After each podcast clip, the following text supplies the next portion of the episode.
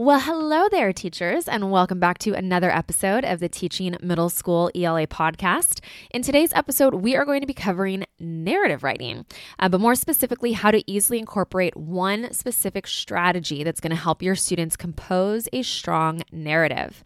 And if you're already finished with school, which I am so jealous about, by the way, today's episode is still relevant because you can take this simple and effective strategy and implement it at the beginning of the school year as well. All right, let's go ahead and get started. Welcome to the Teaching Middle School ELA podcast, where it's all things reading and writing all the time.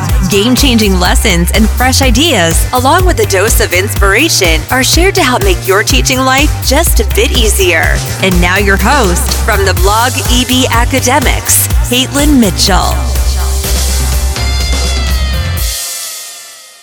Okay, so the reason why I wanted to cover narrative writing on the podcast now is because well, I've noticed that a lot of teachers plan a narrative writing unit toward the beginning of the year, which is something that I actually do as well.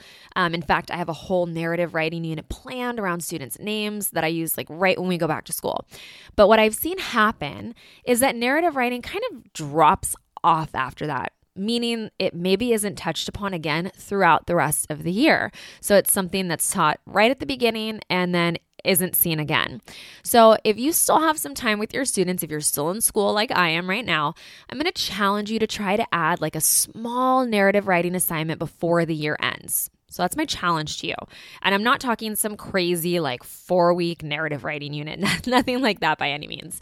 Don't add something to your, to your already completely full plate right at the end of the school year. No, I don't want you to do that. Just keep it simple but something that's simple that also allows our students an opportunity to be creative just that one last time with their writing before the school year ends. So, if you're up for this challenge and you're ready to implement a quick and easy narrative writing unit as the year winds down, let's talk about the most effective strategy that I've found for teaching narratives successfully in middle school. And you know what? Even if you don't decide to use a narrative unit before the end of the year, I want you to keep this idea in like your back pocket in the back of your mind for when you do teach narratives next year because it is super easy and it makes a huge difference in our students' writing.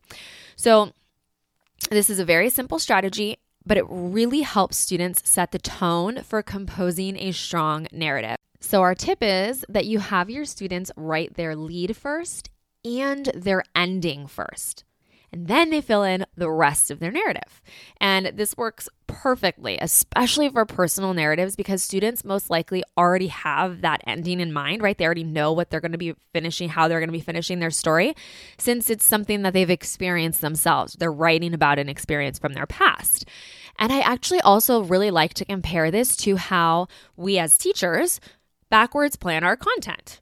We put everything together for a unit or a lesson with the end in mind, and it makes planning and filling everything in so much easier. Well, this same concept is in practice in this way with narratives, but for our students. So, I'm going to walk you through how it works step by step and then how to set it up in your classroom as well.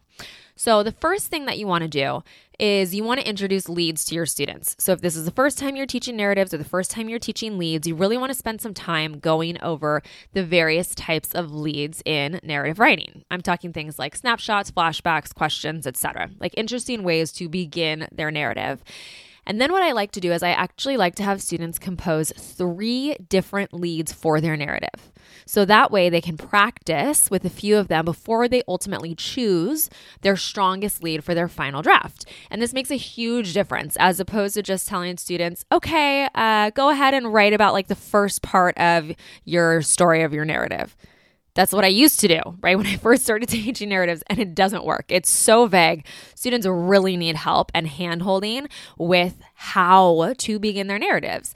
And so, teaching them the different types of leads and then also having them write three different kinds of leads can make a huge difference for really improving their overall narrative strategy, right? And how they're composing their narrative. It makes a huge difference in practicing with those with three different leads. Or you could just do two if you wanted to. You didn't have time for three, etc. But it really does make a difference in elevating their writing and taking it to the next level. So then, after I have them write their leads, their three different leads, then I have students, we talk about the different endings for narratives. So things like, you know, the circular ending, a reflection ending, a lesson learned ending, things along those lines. And again, we go over, we use, you know, mentor texts, we talk about what they are, what's included in each type of different ending for a narrative. And then again, students choose three different types of endings that they're going to compose an ending for for their narrative. So even though the main idea of the ending will remain consistent, right? It's always going to be the same because that's how their story ended with their personal narratives. Students can change how they filter it. So they can go with the different types of endings. So, do they explain a lesson learned? Or does their ending tie back into the lead that they composed? And again, after they've written their three different endings, they'll choose which of their endings is the strongest that they want to use for their drafting process. And so, by writing their lead and their ending first, students now have a super clear roadmap of where they need to end up. So what happens is that final with that final destination in mind, right? As the students have that final destination in the back of their mind that this is where their story is going to, students can now focus on only including relevant information throughout their story.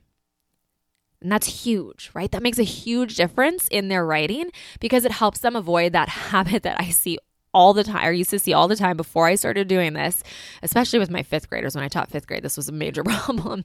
But them writing the words and then and then and then and then and then and then this happened and it's like oh my gosh and you know exactly what i'm talking about i am sure if you've ever taught narratives before so using the leads and the endings in this way really helps avoid that because they're much more concise and consistent and they know where the story is going to end up. So, again, going back to that idea of us as teachers backwards planning our content with the end in mind, students are doing that same exact thing. So, they don't kind of go off on some crazy tangent, they are very focused on getting toward their ending.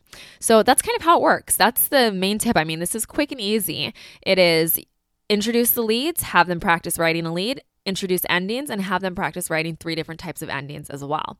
So, teaching narratives is actually my second favorite genre of writing to teach next to literary analysis. And if you're one of the students in our online professional development course, you know that my love for literary analysis runs deep. Even if you follow us on Instagram, on social media, you know that is my thing. That is what I talk about all the time. I love teaching literary analysis. But talking about narrative writing, I think one of my favorite parts about teaching narratives is that it allows me the opportunity to create like just fun narrative writing opportunities for my kids. Right? Literary analysis is so academic, it's so focused on the story, but narratives can be much more engaging, right? We can write about such interesting things about our past and stories about who we are. And so I love that piece of narrative writing. So that's our tip. That's the tip for the day is to have your students write their leads and their endings first. So, one other thing that I do want to talk to you about that I've kind of been keeping a secret um, is that Jessica, my just incredible business partner, she is the brilliant mind behind all of the curriculum that we create. I mean, she's just so freaking smart. Um, she and I have been really, really hard at work creating an incredible online professional development course specifically for teaching narrative writing. And it includes everything, I mean, from A to Z, that you could possibly need to not just teach narrative writing successfully, but to teach it easily. Right. And that's what we're looking for success and ease. When teaching is just so many other things, right? To have certain things done for us is just a huge help in terms of getting rid of some of that overwhelm that we experience on essentially a daily basis, right, as teachers. Um, so be on the lookout for that. That'll be coming very soon within the next month or so.